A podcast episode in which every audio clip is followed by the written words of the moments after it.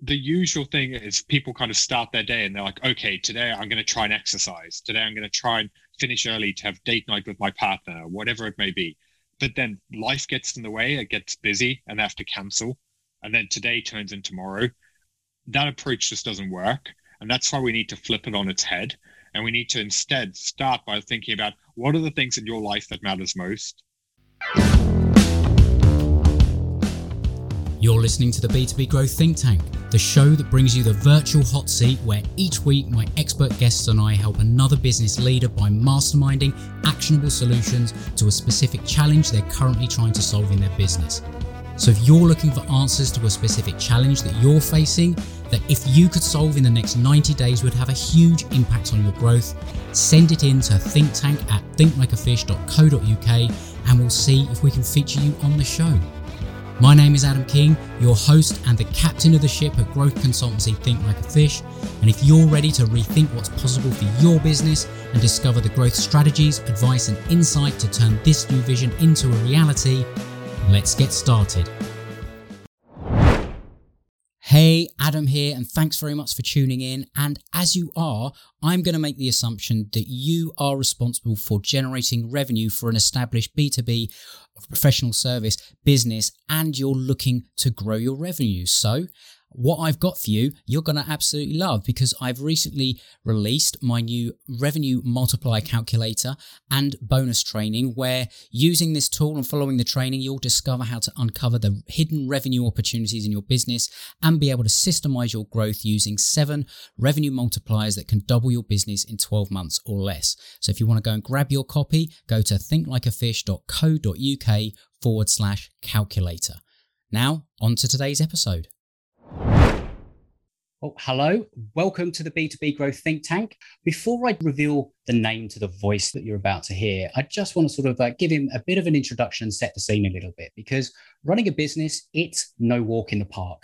It's a dream for many of us. And when you finally take the plunge, you do tend to face all kinds of new challenges every single day. And there's plenty out there about these kind of things. Yet, what you don't see a lot of people talking about is the other dark side of uh, of running a business. And I had to get dark side in there because I am a Star Wars nerd. So there we go.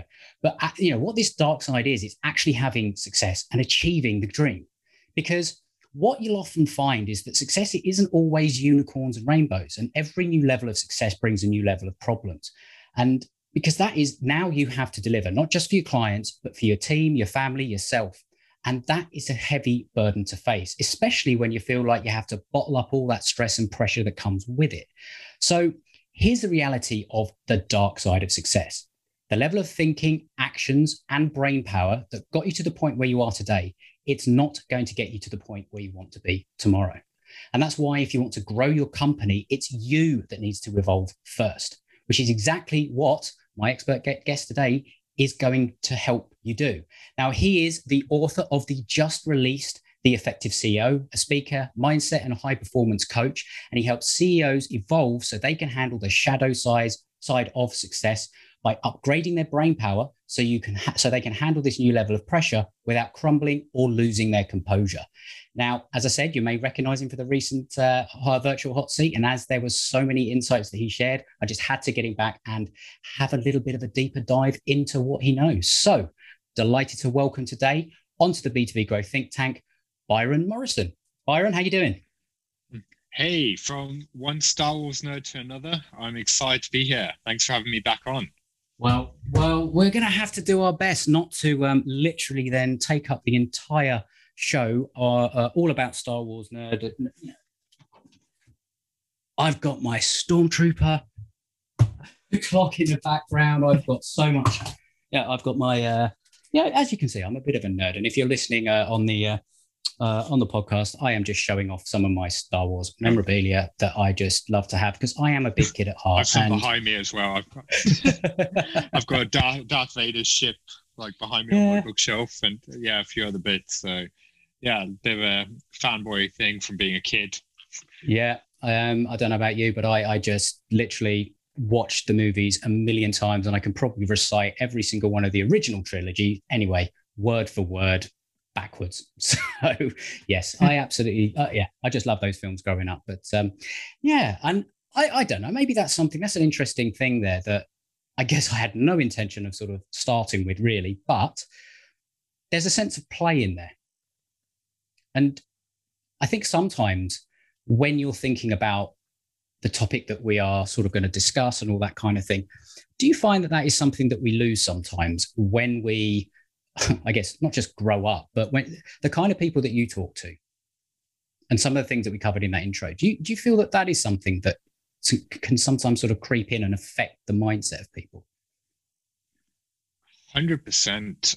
If anything, I'd say I can't really think of a client that it hasn't affected in one way or another. I see so many CEOs or business owners who get so involved in their business that it just takes over their lives that they forget to go out to play to have fun to really embrace and enjoy life. And for me it's such a shame because we spend so much time doing all of this hard work. And at the end of the day if you're not enjoying life what's the point and i'll be the first to put my hand up admit that i'm massively guilty of this as well like growing up my biggest passion was always music and mm. playing in bands and playing live shows and all of that. And it's something that over the last five years, since I've been all in on this business, I let slip. I was very much, I tried to make an effort to fix that a, few, a year ago, and then we got put into a full lockdown. I just started another band, and then it all got shut down. But I've already arranged with a few people as soon as we're allowed back at the house, we're going to start playing again. So it's something I'm being very intentional about because I'm very mm. aware that we lose those passions and those hobbies and those interests and it's such a shame yeah and i guess it's i don't know do you, do you, what do you think why do you think that happens apart from you know it, it can become all consuming but it, is there something sort of specific that happens in the journey of that ceo that kind of that that, that, that causes that to happen do you see? Or, or is it just a, an amalgamation of or a compounding of challenges? For me, in the people I speak to, the biggest contributing factor towards it is time.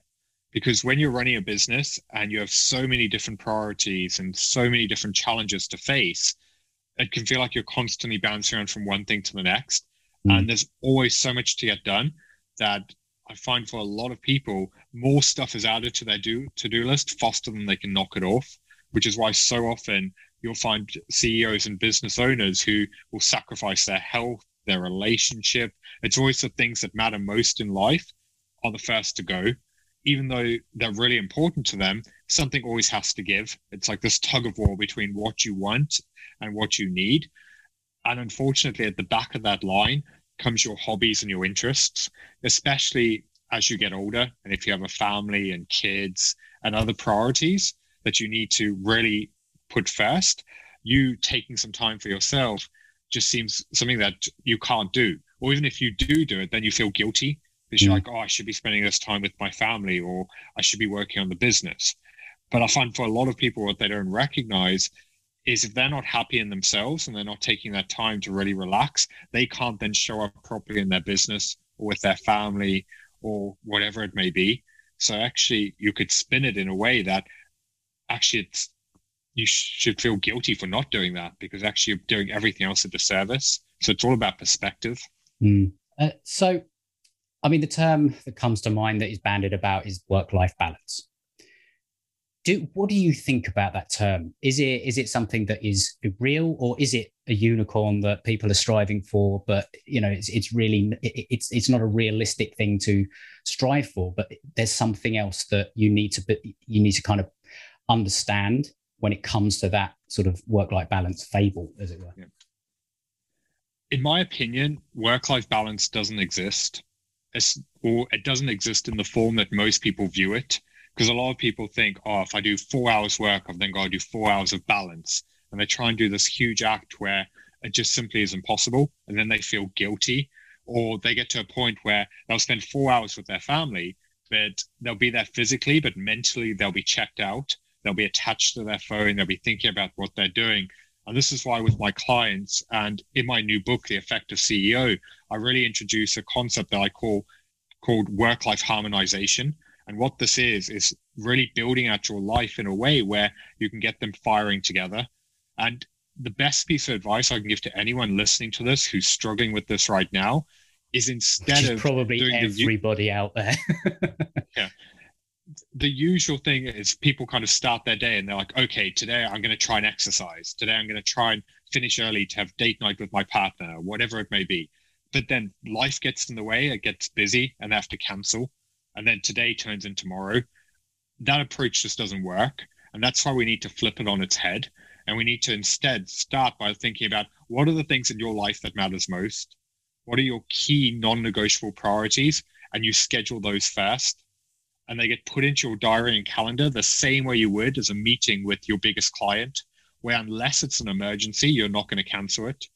So if I give you a couple of examples, Mm. I like working out. It's how I de-stress and keep healthy, but I also like doing it during the day because I don't like going to the gym when it's busy in the morning or evening. So I have Tuesday, Wednesday, and Friday blocked into my calendar from 11 a.m. to 1 p.m. That's going to be my workout time. That way I know everything else when I'm structuring my days at that time's blocked off. It's the same as Thursday evenings. I do date night with my partner. So that time from 6 p.m. is blocked off. Nothing else can go in there. So really start by constructing your life around the things that are important to you. And only then do you introduce everything else. Hmm. And it's such a simpler, easier way. I call it ideal life creation, where you start the foundation of figuring those key levers out. And that's how, for me, you really find that work life harmonization. Mm. So, what happens if you don't do this? What, what, what are some of the things that you see happening as a result of not getting this right? The biggest one is probably disconnected relationships. So many CEOs and business owners I speak to, they may be good at their business, but their personal life sucks. Like their marriage is falling apart. They can't stay in a stable relationship. They're disconnected from the people around them. Or on the other side of that, their health suffers because they're not exercising, they're not sleeping properly, they're gaining weight, they're feeling burnt out. And it's one of those things that we feel like we're invincible, and a lot of people try and push through it. But the reality is, eventually, something has to give. And as much as we like to think we're superheroes, we can all only take so much before it has diminishing returns. Mm. And that's really when your energy starts to dwindle, you don't feel as good. And as a side effect, you then can't show up in your business. Because let's say you're having an argument with your wife and you two are going through a rough patch. That is an energy and state of mind you'll then take into that meeting. It'll be with you throughout the day when you're trying to work with your team or further that campaign, whatever it may be. It'll be tapping into your bandwidth. And this is why it's so important to really focus on on your life holistically and really figuring out where are the different areas that may there may be lag indicators that you need to double down on to fix before it actually sabotages everything else. Mm. Because we are not we are not islands, as it were, and um, there is there is not one thing that you can compartmentalize. Nearly said that wrong. It- you know, we're we're not those kind. We're, we're not able to do that, or, or most of us are not able to do that. Maybe some will claim they can. They can just sort of go from one thing to the next, and you know, you're this person at work, you're this person at home. As soon as the door shuts, bang, everything is switched off, and I'm I'm here. Maybe there are some of those super freaks out there that can do that, but I know most of us are not. So, what are some of the things apart from sort of thinking about the what you just gone through there about sort of prioritizing the important things when it comes to working in the business? What are some of the things uh, that that you see? I guess let, let's flip it on its head. So, what are some of the things that come up in the business that are, that, that are some of the most common things that start to creep into other areas of people's lives? And how do you help people sort of uh, first identify them, but then also sort of uh, you know come up with a solution? The interesting thing for that, for me, is really auditing what's going on in someone's life. Because one thing I found with clients is that with every new level of success brings a new level of problems, especially when you're in a situation where all of a sudden you have to lead a team, you have to keep stakeholders happy, you have to overlook operations, and then you also have to focus on growth. It's a huge amount to stack on top. And I find for so many CEOs, what this does is throw them into this cloudy mental chaos where they have all of these scattered thoughts, they're overthinking, they're starting to second guess themselves, which is why in most businesses I found the biggest bottleneck is actually the CEO because their mindset and emotional control is preventing decisions from being made, opportunities are being lost, and the business plateaus. Mm. And this is really why it's about coming in on a more micro level to understand where they're not showing up. Maybe they're not making decisions. Maybe they're difficult conversations that need to be had that they're avoiding for weeks at a time. Like that's something I see constantly with clients, especially when they first start working with me, where they don't want the confrontation. So they'll avoid picking up the phone or having that talk with someone. I'd one person avoid firing someone for over six months just because he didn't want to have that meeting. So it's really about understanding where in their business they're actually holding it back. Mm. And then on a deeper level, breaking through the mental blocks that are stopping them. Because it may be a case that when they're completely scattered and they're pulled in so many different directions, I find a lot of the time that there's two solutions for that. Firstly, actually having a plan. Like this sounds so obvious, and we all know that we need to plan better. But you'd be amazed at how many CEOs I speak to who, beyond having a rough idea of what they need to do, have no plan of how they're going to approach their day. Everything is just reaction. It's always a response to the challenge in front of them. And when you're always in that reactive state, you can't make the right decisions, you can't lead, and you're going to be on that roller coaster. So, really breaking it down to what you actually need to do, what's going to drive the business forward. And then the second thing, trusting the people you've surrounded yourself with. Mm-hmm. Because while starting your business, you can get away with doing everything.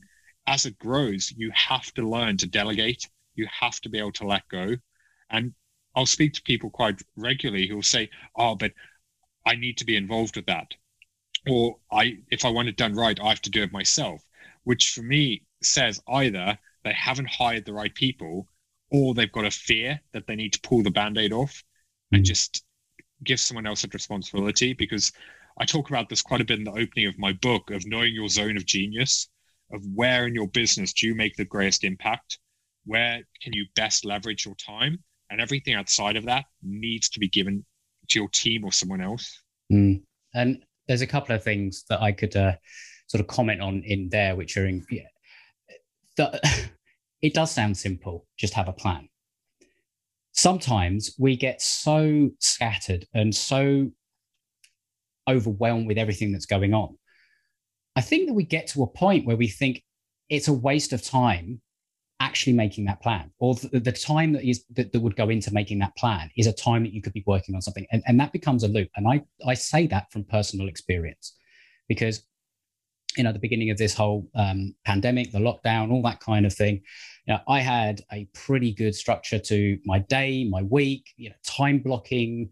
I knew exactly you know kpis that needed to be hit for things to happen with clients attracting clients blah blah blah blah all that kind of thing that all went out the window in the pandemic and it went out the window because I didn't see it coming. And I suddenly went from being very proactive to reactive. And somebody with ADHD, I'd got I'd gotten myself to that point where it was I was managing it and it was it was working and things were good. The pandemic hits, the structure goes out the window, and suddenly my ADHD goes nuts. I mentioned to you, I accidentally wrote a book in 10 days. Like I shouldn't have done that. Really shouldn't have done it because I should have been doing other things. But I kept saying to myself over and over and over, right, I, I should make a plan. I should make a plan. But I get I got so precious amount about the amount of time available. Every time I went to do it, I even put it in my calendar. All those sorts of things. I was so precious about the time that when it came yep. to it, I was like, that story in my or the loop in my brain was telling me, no, no, no, no, you've just got to get this done. Worry about the plan later. And that was a loop that was going on. And it went on for a good six to eight months. I mean, that's it, do, really do you hear that kind of that. thing? Yeah, constantly. And the thing that fascinates me is when you really audit someone's time who says that they don't have the time to plan, and then how much time they waste on a day-to-day basis by being unfocused and just mm. dancing from one thing to the next. Like I'll see it constantly in people who be like, I can't take 10 minutes in the morning to plan my day. But then their day is just completely rushing around. And I talk about this a lot in my own content of when the majority of the time when someone tells me that they're overwhelmed, they're not overwhelmed, they're underplanned. And the reason being is they have all of these scattered racing thoughts. They're in this reactive state and they just don't know how to control it. And that's why the best advice I can give to anyone listening to this is if you're feeling overwhelmed, what you need to do is disconnect from everything, get a pen and paper, and write down everything that's going on in your head. Just without overthinking it, do a mental brain, um, brain dump and write down all of your thoughts and ideas. The reason being is you can then consciously disconnect by getting it down in front of you. You can then actually start to process it. So it goes from being the scattered jumble thoughts in your head to you being able to see it clear, clear, clearly in front of you. And then you can go through a point by point to be like, okay, what do I need to do? What action do I need to take? And it goes from being this big, scary, stressful thing to being like, oh, that's all I need to do. Mm. Like it happens all of the time in client sessions where, especially when people are starting out with me and they're like, oh, I'm so overwhelmed. I have so many things to do. And we just take 10 minutes to sit and be like, okay, talk to me about what you need to get done. We make a list and be like, okay, what you have to do for that, that, that. takes a few minutes and like, oh, suddenly they're calm. They're like, I can do that. Mm. Whereas without that, they'd spend hours, if not days, in this heightened stress state, worrying about it. And this is why people overcomplicate it. A lot of the time the simple solutions are the most effective. Mm. absolutely. And and it's interesting that what you described there is it's similar to what i did. I i remember reading a, a, a or, or, uh, one of my mentors gave me a, a book called willpower doesn't work um, benjamin hardy yeah, and he talks book. about changing the environment and the importance of changing the environment and i used to do this a lot so you know, I, I, work from my home office, which is in the garden, and it's a fantastic setup. I love it, etc. However, sometimes you need to change the environment. You need to either get out into the world, you need to shift it because your mind just gets comfortable in in in just literally your surroundings. So we were in lockdown, but it was it was basically during that really small window where we were allowed to go and do a few other things. So I took myself off for a day and it bloody hurt literally just opening the door because I was like, I got lots to get done, you know, done and all the rest of it. And I took like half a day in, in, in the end. And I went to somewhere where I could sit outside, have a coffee with a pen and paper. I didn't take my laptop and I just went, like, what do I need to do? What are all my ideas? What is going on in my head? And I put it all down. Okay. Suddenly things started to open up. Okay. Well, I can get rid of this. I can do this. What about this? Blah, blah, blah, blah it was it was very very different coming back and i went back to the time blocking and stuff and some of it slipped again and, and all the rest of it but i try not to beat myself up about it but it's one of those interesting things that you can get very good at getting into a habit and, and i'm sure you see it all the time in other areas it's like you can go on a diet and then you have one biscuit and think oh well that's it and you eat the whole packet or maybe that's just me but it's the same sort of thing when it comes to this sort of stuff. It's like you, you can be so disciplined, or maybe I'm just talking for myself, I don't know, but you can be so disciplined, so focused, you can be well planned. And then something comes in, or you, you muck something up, and it all gets a little bit out, out muddle, and then you just throw the baby out with the bathwater. Um, I, I, think that's every single one of us. I think uh, speaking for every probably every person listening to this, I think we're all guilty of that. And the problem is, I find we're far too hard on ourselves. Like a lot of the time, this is a problem, especially if you're a high achiever.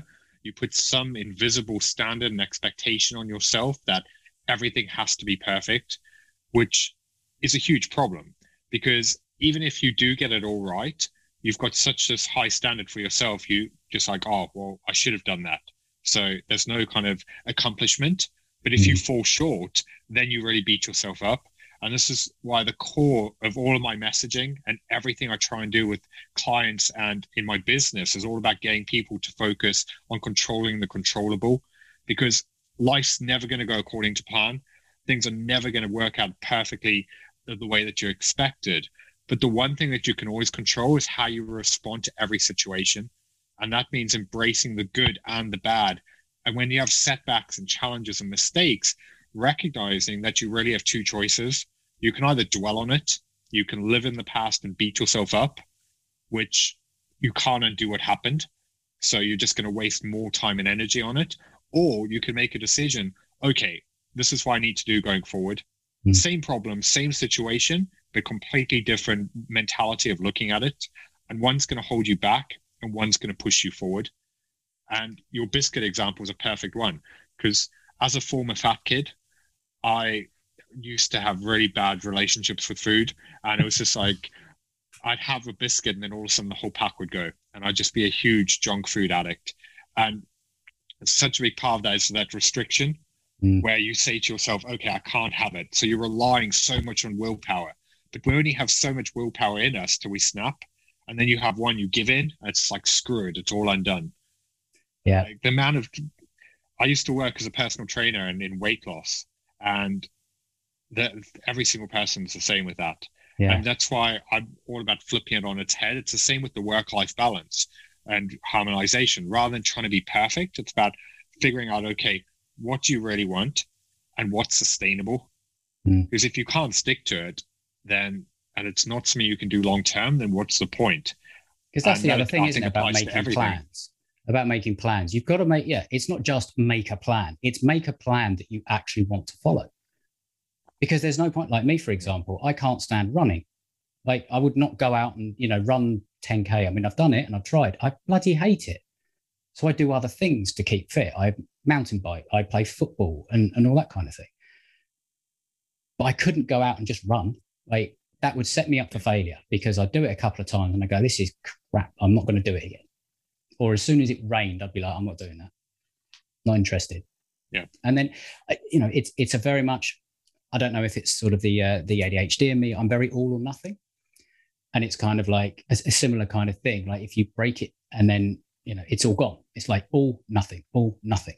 And I think a lot of entrepreneurs, whether they are ADHD diagnosed or not, we are very much in that sort of mindset. It's like we are going all in or we are going nothing, you know, go hard or go home. And that's a mindset that I have encountered a lot with people I work with. I encounter it myself and all the rest of it. And it's, it was only sort of like the, the whole sort of seeing the world through the lens of, of ADHD. And I was diagnosed in my early 30s. And I did a lot of reading, being ADHD, hyper focusing, blah, blah, blah, blah. And just got really into understanding sort of that the way that the mind works and the brain works and, and sort of all different. But it's it's it's kind of like if you, you you think having structure is restrictive, but actually having structure is freeing. And that's one of the things I think that we as as as entrepreneurs, because we got into this for the freedom that it offers, we think that that is surrendering in a way I don't know, maybe. but yeah, I mean, putting it. There's there's there's an awful lot of stuff in there, and I think the other point that I was trying that I wanted to remember to to mention on the point we came up ages ago, but it's it's like what do you do in your day, and and what are your key things that are going to move the needle? What do you think are if you had to sort of say as a CEO, what are the four things that you should absolutely do within your business? Like if there were just four things or three things? It's going to depend on that individual superpower. Like I don't think there's a one size fits all answer in this one. And this is where it really comes down to the self awareness of where is your expertise. Because let's say, for instance, like one of my tech CEO clients, the things that he needs to be doing is he's the face of the company. He they're going through a big investing round at the moment. So the things he needs to be doing is seeing, doing pitches. He needs to be building relationships with VCs, and he needs to be working on business strategy. So for him, that's where his time should be. I've got another client who's the face of the brand. So his superpower is creating content. It's in doing videos. It's how they generate sales. It's how they get the word out there. But again, when him and I started working together, his time was so taken up by doing administrative tasks. He was being pulled into meetings. He was writing copy for his website, which was hugely problematic for two reasons. Firstly, he wasn't getting his creative work done. And secondly, it was leaving his team in limbo because they needed his creative work done to push it out there and do their own jobs, which mm. is why we, you need to audit yourself and really think where in the business is your expertise most needed? Where does your time have the greatest impact? And that's going to be different for everyone. Because if you're a CEO who's fantastic at marketing it needs to be in that area. If it's fantastic at building relationships, sales, there's really no one size fits all answer of okay, these are the key areas every CEO needs to be involved in. But I do believe they need to figure out where their expertise is need, needed most, and that needs to be most of their time. Mm. Because I think that yeah, you're right. It does depend on the the the, the superpower that each individual ha- individual has, and I often sort of say, look, you don't see Richard Branson answering, um, you know, customer service calls, do you? You know, that's that's a CEO, and he, he you know he has some of you know the things that he does are all about his superpower. Like he does the publicity thing. He's the face of Virgin um, he, you know, he, he kind of comes up with the ideas, but then he's very good at just delegating them out and getting them done. He knows when to step away. So he's kind of like that visionary and he guides that strategy, but he also is the, the, the deal maker at the high level. And it's that, you know, that is what he does. He also creates content, although he doesn't, he gets other people to ghostwrite for him, but he does a lot of that sort of, you know, um, know, he's interviewed for his books and all the rest of it. But um, you know, there are some key things that you will see similarities when you look at some of the top CEOs and the things that they do with their time. They're not, as I say, they're not they're not in the weeds. They are not doing the the the, the stuff that can be done by other people and delegated, and ultimately you don't want to be doing anyway. So um, yeah. I think coming on to actually the, the virtual hot seat question is quite a nice sort of segue because we are going to be talking um, ideas around, I guess, content and all the rest of it. So, Hey, it's Adam. Now, just a quick one before we dive into today's virtual hot seat. Because as the core philosophy behind the show is a rising tide lifts all ships, I'd love to invite you to come and hang out with me, my guests, and other business owners and directors of established businesses with a track record of providing good, solid service and a positive reputation in their market inside the B2B growth think tank community, where we all connect, solve problems, and help each other grow more profitable businesses. It's free to join, so come along, join us at thinklikeafish.co.uk forward slash think tank group. I look forward to welcoming you, but first, let's get to today's virtual hot seat. What has come in this week is a question around. It's quite a short one actually, but it's it's short and concise enough. I think that um, it, it's going to open up a lot of sort of areas, and I know that this is uh, something near and dear to you as well. So Today's um, virtual hot seat challenge is how do I come up with content ideas, publish more consistently, and choose the right channels when it comes to promoting my recruitment firm. So this is somebody with a recruitment firm. We don't know size, we don't know resources, all the rest of it. But what, what, when it comes to that sort of challenge that somebody has at the moment, what, what are the, some of the first things that come to mind for you? I think with this question, it'll be really important to break this into three separate questions because I think there's three different answers in there. And starting with the easiest one is the channels. Figure out where is your target market. Like if it's a recruitment firm, my assumption would be it's going to be LinkedIn. Distribution time, figure out a schedule and stick to it. Whether or not you want to use something like Hootsuite and just schedule something in the morning so you've got posts going out throughout the day or you want to set a reminder in your phone you can do that at various different times to just get it out there again those are the basics but i think a lot of people overthink them mm. and then as for the determining content as well this is something i love because this is i said to you before i guess one of my big passions and i see so many people struggling to create content because they're overthinking it the I don't know about you, but for me, on a foundational level, when creating content, the easiest way to get ideas is to think about what are your target market struggling with. So, because it's a recruitment consultant, I would think get them to think about what questions are they being asked on a regular basis. Hmm. What are people wanting to know about? What concerns do they have? What mistakes are they making? I'd also challenge them to get a notepad and pen. And whenever someone has a problem or has an issue or something comes to mind, write it down. And then, even as a step on from there, just tell stories. Like you can talk about, you don't have to give details and names and everything else. But if you deal with someone who had a particular challenge, chances are other people are going to have the same problems and you can just tell those stories back. Mm. Yeah. And, and I agree with all of that. And I think that when it comes to it, it, it all comes around like what is your client or potential client going to be interested in? Far too many times we think, right, I've got to create content, and then you just sort of, you know, spew stuff out that you you think people are going to be interested in all the rest of it. So yeah, absolutely. Thinking where are they? Where are they hanging out?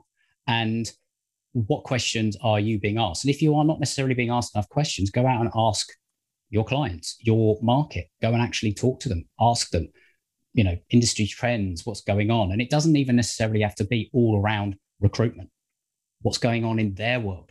And, and sometimes that's some of the best content. It's not actually directly about what you do, it's more about what's going on for them in their business around you know, the industry or, or whatever's going on. And I think that that's that's something we sometimes forget if we just dive straight in to creating content. And and what I like about this is it kind of comes a little bit full circle with with some of what we've discussed earlier, and that is before you think about any of this, why are you doing it?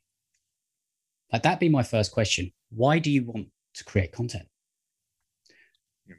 And that would be, I would assume, answered with a lot of the reasons why, et cetera, et cetera, but we don't know what they are.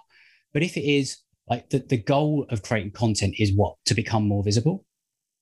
What does that mean? Like what are your what are your metrics going to be around it like how are you going to know if this is going to be successful when it comes to investing all this time that you may or may not have creating this content or even investing in others creating it for it is going to take time or money so why are you doing it what is your goal and then what is your plan? See the full circle thing going on. It's like what is your plan to achieve the goal? Where does content fit in that plan? It's not necessarily content for content's sake. And i think if if there was one thing out there that i could sort of like help people see it's like when people say content is king they're missing quite a lot of the actual point of that. Content is king but only when it's relevant to your market and only when it's relevant to what it is going what you actually want it to do for your business so if if you can find out that there are better ways of actually achieving the goal that you're trying to achieve maybe content isn't the right thing. What is your offer? Who is your target market? Do you need to be chucking? There's very successful business that don't put tons and tons of content. Yes, there is content out there. But I think what I read into this was regular posting, social media, etc., etc. And that is, I've heard the term the hamster wheel, the content hamster wheel of death, because it can become that. Maybe you don't need to. Maybe you need to invest in some key pieces of content, like flagship content that you'll dine out on for a year. Yeah. An example is writing a book. You've done this. Like, this is a way of creating content that can have benefits that roll out over and over and over again. But that is a marquee, a flagship piece of content. Now, you will have had a plan I behind that. Couldn't agree more. One thing I'd also like to add in as well is a lot of people feel like they have to keep reinventing the wheel. So like, oh, I need to keep making content over and over. Whereas what you said of building out your flagship content, you could get 12 to 15 questions and ideas and you could just keep recycling the content. Like a lot of people make a piece of content, they'll post it once and then just forget about it and move on. Mm. Whereas most people aren't going to see it. So you can just keep using it over time. And also, people as well, this is one of the biggest traps, and I'll I put my hand up and admit that I fell into this in the past as well, of having that fear that you're repeating yourself. Like a lot of people worry, like, oh, if I, I've spoken about this already, I can't keep saying it. Whereas people have such small attention spans, and I can't remember the exact statistic. There was a study or something on this. I think it was someone needs to hear something seven times in different ways until they connect with it. Mm-hmm. So you need to say the same things over and over, just word it slightly different. So it might feel repetitive to you, but it's going to drive the point home to your listener. And on a mindset block, even further, one of the biggest uh, problems I'll see people um, worrying about is that they're not unique. They'll be like, oh, I can't talk about this because that person's already talking about it. Like, you don't need to re- reinvent the wheel. Like, there's nothing new what people are going to buy is you. They're going to buy your personality, your approach, and who you are. It's the same reason if you go on TikTok or LinkedIn or Facebook or whatever, any topic, you're probably going to find hundreds, if not thousands, of people talking about the same thing. And you'll, even if you think right now of someone that you really like, like anyone listening to us, I'm sure you've got thought leaders or people who talk about topics that interest you. They're not going to be the only people who talk about that, but you probably listen to them because you like who they are. You've become associated with that. And it's going to be exactly the same for this recruitment consultant. So if they've got a fear of, oh, I don't want to be look like everyone else, your differentiator is you. I think that's so important to remember. Hundred percent, and it's it's yeah, it's a mind block thing. It's like, well, it, it depends. Well, some people will have different mind mind blocks around all sorts of different things. It's like, well, who's going to listen to me? Blah blah blah. What do I got to offer? Etc. Etc. That's one side of things, and then the other is, I want to make sure it's perfect. I am so knowledgeable. I want the world to know that, and I will not put anything out until it is hundred percent perfect. Right? And there's, you know, it's almost two extremes on on the same sort of spectrum. And so you've got to kind of like, I, I'm almost sort of thinking that the, the, the, question itself, like how do I come up with content ideas? How do I publish consistently? There's something in though, you know, the way that that is worded a little bit is that there's a bit of, there is a bit of fear in it because the way that you come up with ideas is you know it, it's simple. Like there, there, are multiple different ways of doing it. The number one is go and talk to your clients. The other one is go and look what other people are talking about you know in the target market that you actually want to go and speak to. Another way is go and look on um, you know reddit sites quora sites look on amazon for book reviews and see what people are asking questions and there's so many ways of coming up with ideas. That's not the problem. The problem is consistency if that is what you're wanting to do but it's just implementation a lot of the time. And just accept that not everything that you put out is going to be a you know pulitzer prize winning piece of literature potentially or a you know an oscar winning performance on video. Like it's not going to happen. But you know what will more. happen if you don't do it? Nothing. Like nothing if anything this is a this is a challenge that one of my coaches gave me a few years ago and i'd love to pass this on to everyone listening to this where i had this perfectionism thing where it would take me hours to do a short video and i just keep redoing it over and over again and i was just stuck in my own head.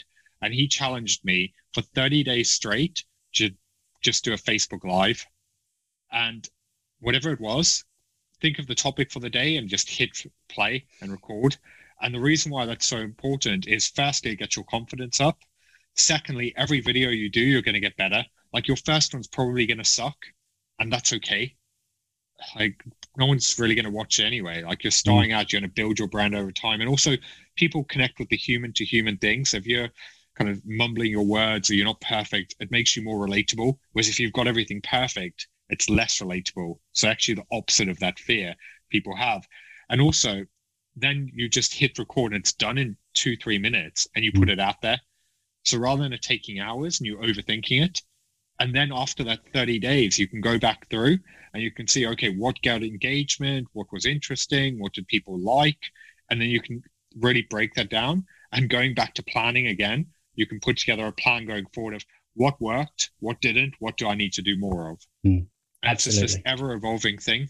Yeah. And that is the the key to a lot of this. It's it's you actually have to what's the book? Feel the fear and do it anyway. Sometimes when it comes to this sort of thing, uh, you know, another or, or on the opposite is, you know, ditch the perfection and do it anyway. like it's it, it, it's two sides of the same coin, you know, kind of. But you, you, you've if content, and as we said earlier, if content is the thing that you have seen or identified in your business that is going to be the thing that moves the lever the you know, the, the biggest towards the goal that you have set yourself then absolutely there are multiple ways that you can do it etc um, there are you know god there are services out there that will create some of your content for you. There's services out there. I've had um, amy woods on this podcast and on the um, uh, the, the, the the the relaunch of the B2B Growth Think Tank. Her entire business is about repurposing content don't you know if, if you're if you're wanting to sort of think how do i do content consistently? Well the easiest one is to go and talk to a company like that because they will help you literally create the content once and they will repurpose it and then you don't have to worry about consistency because they're doing it for you. You know there are so many different options. Maybe the funds aren't there whatever. But if you have identified content as a thing that's going to move the needle, an investment in that is going to produce an ROI. Also, you know, if you want to go to multiple channels, playing into that, another simple method you could do, this is something I used to do in the past, is set aside 30 minutes a day, record a short video. Uh, this could be anything from five to 10 minutes or whatever long you want to make it. Then from there, you put that video out on Facebook, YouTube, LinkedIn, whatever that may be. You can strip the audio away from it, whack it on Anchor, and put it out as a podcast and then you can take some of the text from the that turn it into email to your newsletter. And you can even take chunks out of that and turn that into text posts to put on all the channels.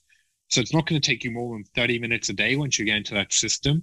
And you've just created 10 to 20 pieces of content off the back of one short video.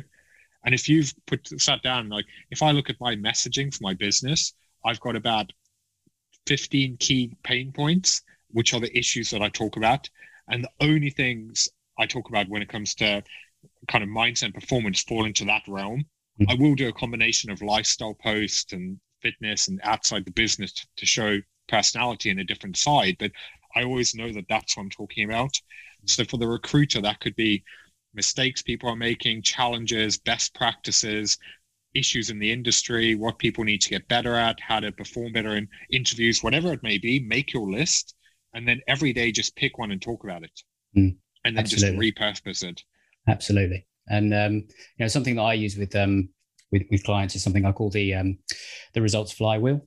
And it's, it's kind of like you mentioned you've got sort of 15 topics like like i've got with the growth accelerator ecosystem. There's three stages and nine parts and every piece of content that i create can be linked back into one of those parts. So it's kind of like you know frequently asked questions, problems, um, challenges, processes to achieve a goal, all that kind of thing. It's like, right, I'm just going to pick one if I want to create the content. I mean, the majority of content I create comes from this podcast anyway.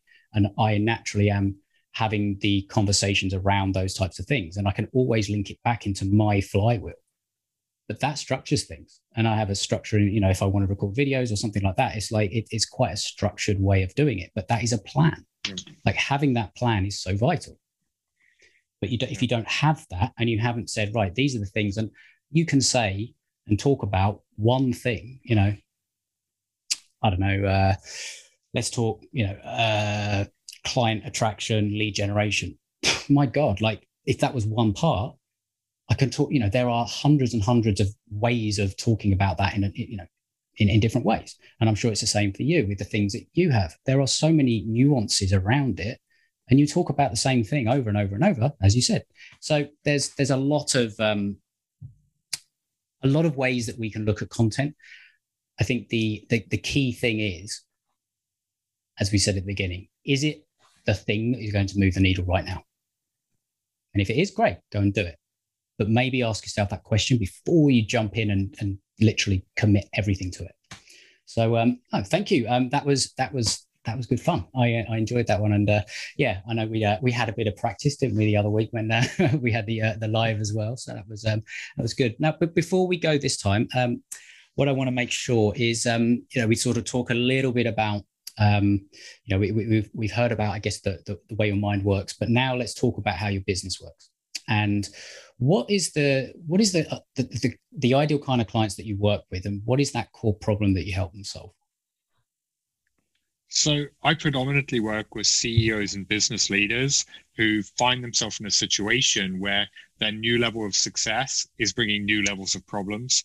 Who's now on top of focusing on growth, they have to lead and manage a team, overlook operations, keep stakeholders happy, and because of it, they're stretched thin they don't know what to focus on. And because of it, they're stuck in their own head where they're overthinking, they're overwhelmed, they're procrastinating, and they're really not showing up as the leader they need to be. So it's really my job to come in. I'm not a business coach, so I don't get involved with telling them how to run their business. At the end of the day, they're CEO for a reason. It's my job to come in and actually shift their focus away from the business and put it on them to really figure out how do they need to evolve within themselves to handle that new level of success.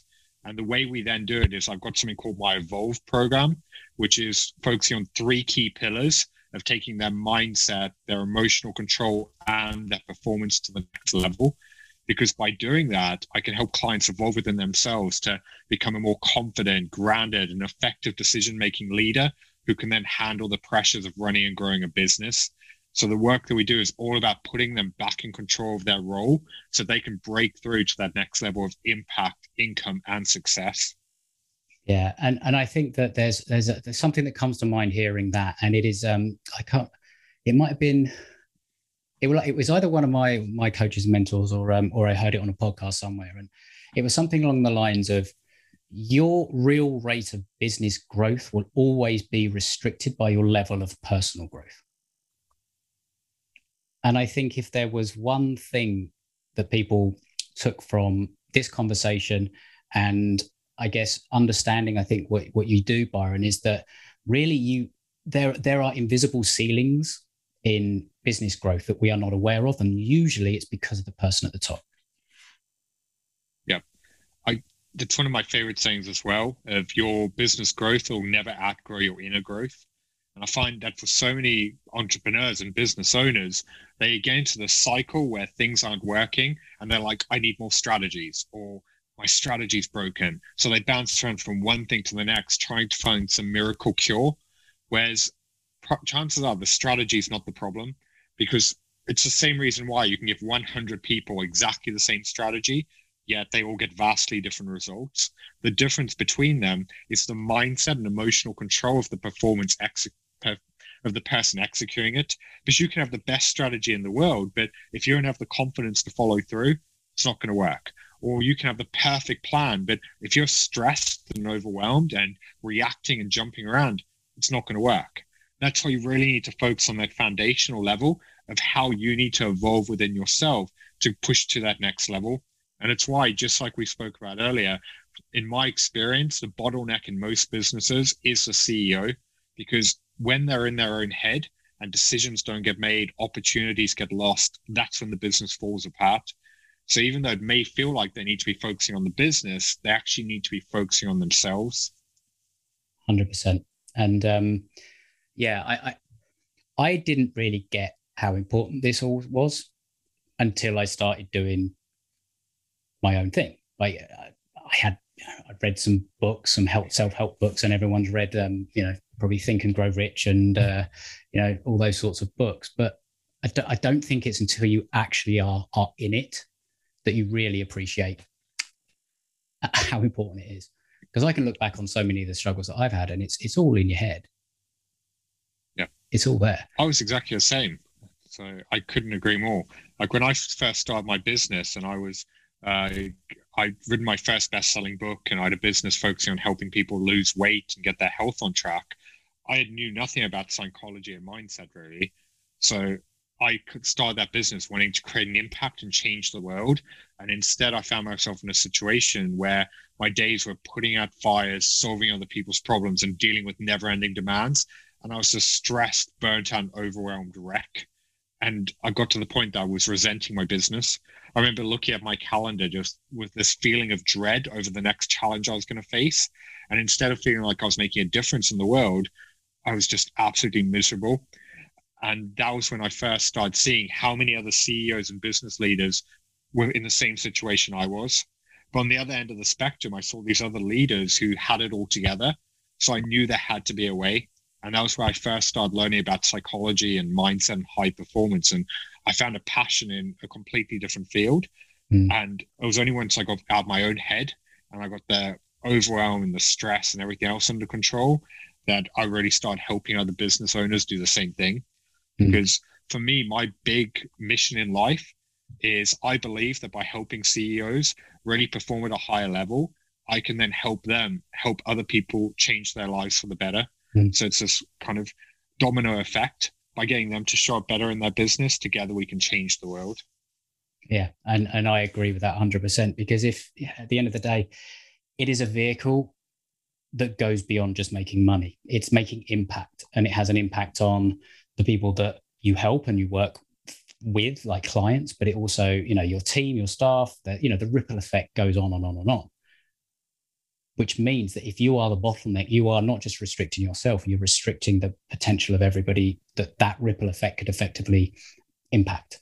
So there's, yeah, I mean, if anyone's listening to this and, and actually thinking this is making a lot of sense because it should, it really should, then byronmorrison.com is, is your website and you know, they, they can check out the book there. One thing I, uh, that's just popped into my head before I let you go, and I probably should have asked this earlier.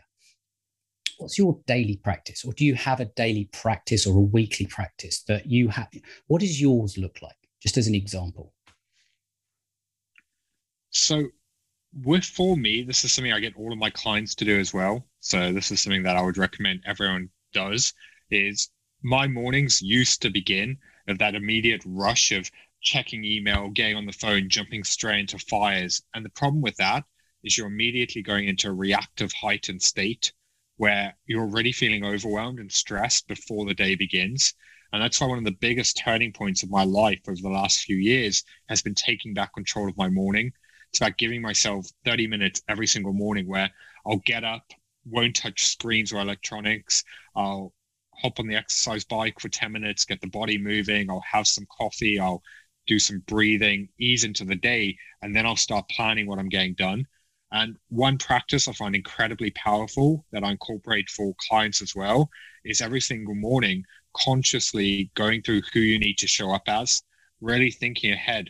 What are your challenges? Who is that best version of yourself? What are your goals? Why are you doing this? And bringing all of that into alignment.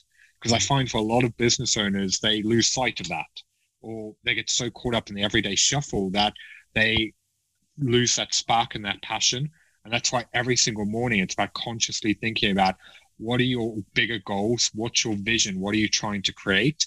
Because that's why every single one of us has bad days. We all have mornings where we haven't slept properly or we're just not in the mood and we don't feel like it. So if you start your day by consciously going through, okay, why am I doing this? What is that big passion and purpose? Who is it I need to become? That ignites that fire that you can then take with you into everything you do. And when you do that every single day, it compounds and it stacks on top. And yeah, that's why I'm such a firm believer that your mornings will make or break the rest of your day. And then, yeah, there's various practices and rituals that also do throughout the day just to keep that momentum flowing that begins with that first step. And and, and again, I, I can trace back a lot of the challenges that I've faced. You know, I've I've historically never been a morning person. I, I've always struggled having kids will change the fact that you have to get up early. but I've, I've I noticed that when I had a, a, a morning ritual, when I had when I was getting up before, you know, my my daughter now um, there are two, which came with its own set of challenges. But that was an example. I had a, a, structure and all the rest of it, but then my second daughter was born, and it just blew all that out the water. And it took me far too long to put a new one in and adjust to the actual. I was still yeah. trying to do the old one when reality was now quite different. And I saw things suffer as a result. So definitely agree with you. Like I still hate mornings, I still hate getting up early, but the difference is when you actually have a structure to it. And yeah, as you say, the first thing you do is not go on your phone or whatever, and actually have something whereby it's going to set the day up. 100%, 100% agree. So anybody listening what what kind? How can we help you out? And how can anyone listening help you out? How can we? Um, yeah, is is there any kind of collaboration? Um, partnership that you would be looking for um, or you know just a, a general way of, of maybe you know spreading the word about the book for example if there's anyone listening that's sort of thinking yep byron's a cool cool sounding guy not necessarily you know right what i want to do but i'd like to help him out in some way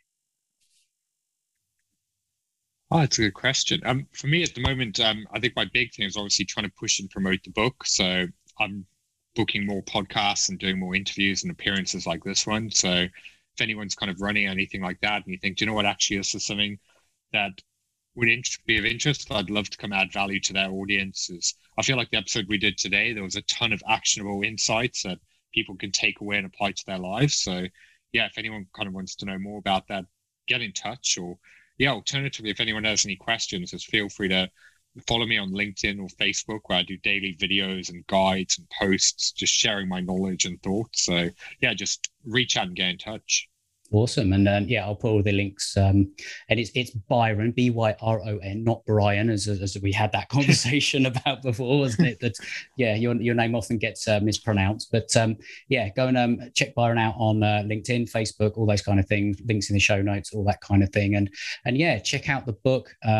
You know, if you if you check it out, you like it, make sure you tell somebody else about it because honestly, what I, I think honestly, what we have discussed here um, it really is the difference between somebody being not just successful, but successful and happy, because you can be successful and miserable. And if you get this right and you sort of work on this side of things, it's different and it's night and day. Um, so I encourage anyone check out what Byron does, have a look at his stuff. If you never buy a thing from him in your life, follow him, follow his advice. I think yeah, you what you do is is important, and um, yeah, I just hope that everybody goes and checks it out and explores a little bit more. So um, thank you ever so much for joining me again. It's been good to have a little bit more one-on-one focus and and really delve. I find this fascinating, yeah, fascinating this subject. So I, I could go for hours, but I'm not. So no. thank you ever so much for I joining me. I appreciate you having me on. That was a ton of fun. Yeah, absolutely. So um, we'll speak soon, and uh, to everyone listening, have an awesome day. So that's it for this episode. I hope you found it valuable. I hope you got some great ideas that you can take away and apply to your business to help you grow. If you did, please share it with somebody else that might also find this valuable because they will thank you for it.